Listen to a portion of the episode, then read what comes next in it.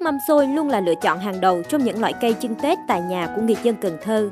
Hầu như nhà nào cũng có hai chậu cúc mâm xôi để hai bên cửa như chào đón sự tươi mới, thơm ngọt của năm mới vào nhà.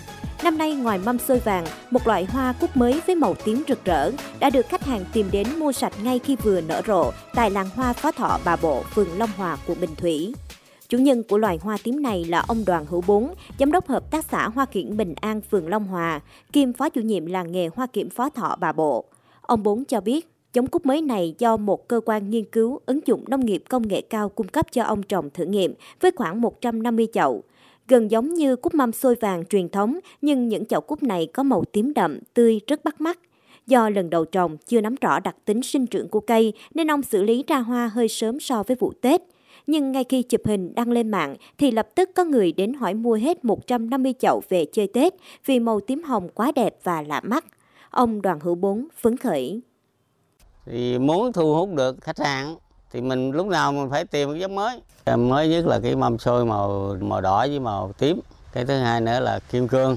Cái thứ ba là cái cái cúc à, bộ phê duyệt á, là cúc à, để thế dòng cúc à, Đài Loan sau này á thì chú à, về chú nghiên cứu chú làm cái ít với giá vật tư năm nay nhân công tất cả cái gì nó cũng tăng hai ba chục phần trăm hết chứ mình cũng phải làm hết ờ, khả năng của mình qua cho nó ờ, thiệt là đẹp ấy.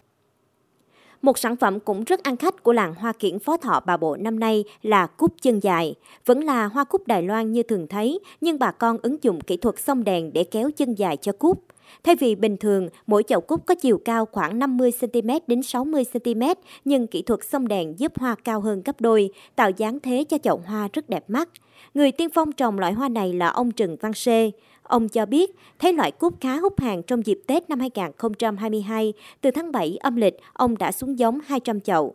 Mặc dù năm nay mưa nhiều cộng với triều cường nên cúc chỉ cao 1,2 mét, nhưng khách đã mua hết với giá 300.000 đồng một chậu, cao gấp đôi so với các loại cúc dưới 1 mét. Một người cũng mạnh dạng đầu tư sản phẩm mới cho thị trường hoa Tết là ông Nguyễn Văn Dũng, người trồng hoa ở phường Long Hòa. Năm nay, ông Dũng cho ra thị trường hàng trăm hoa chậu treo rất đẹp với các giống hoa mới lạ. Ông Dũng cho biết, bên cạnh trồng hoa trang trí Tết như truyền thống, ông nhận thấy nhu cầu của nhiều người là hoa chậu treo, vừa tiện dụng lại vừa sử dụng lâu dài. Vừa rồi thì người ta thích ờ, những nhất là cái hàng sa băng này, hàng hoa sa băng. Rồi à, bên cạnh là rau dừa cạn và thêm à, một cái cái à, cái vân anh đó là bà con người ta cũng thích. Với lại mấy cái quán người ta thích treo, nhìn cho cái cái, cái mỹ cảnh nó đẹp. Là người trồng hoa giấy chân Tết lâu năm, Tết này nhà vườn ông Nguyễn Văn Truyền, quận Bình Thủy cũng cập nhật thêm giống hoa giấy Ấn Độ đang được nhiều tay chơi săn lùng. Giống hoa này gây chú ý bởi từ lúc nở đến lúc tàn, hoa biến đổi qua nhiều màu sắc khác nhau, khiến người chơi hoa vô cùng thích thú.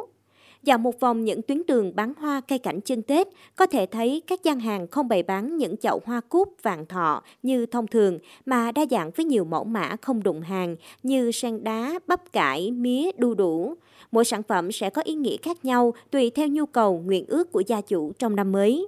Cầm trên tay những chậu hoa màu gà đỏ, chị Mai Thị Hồng Loan ở quận Ninh Kiều, Cần Thơ chia sẻ. Hôm nay thì ờ, tôi thấy các chủng loại hoa thì rất là đa dạng như là hoa treo, rồi hoa để ờ, dưới đất. Ờ, có thể có nhiều loại hoa để chúng ta lựa chọn để trang trí nhà cửa hoặc là quán cà phê.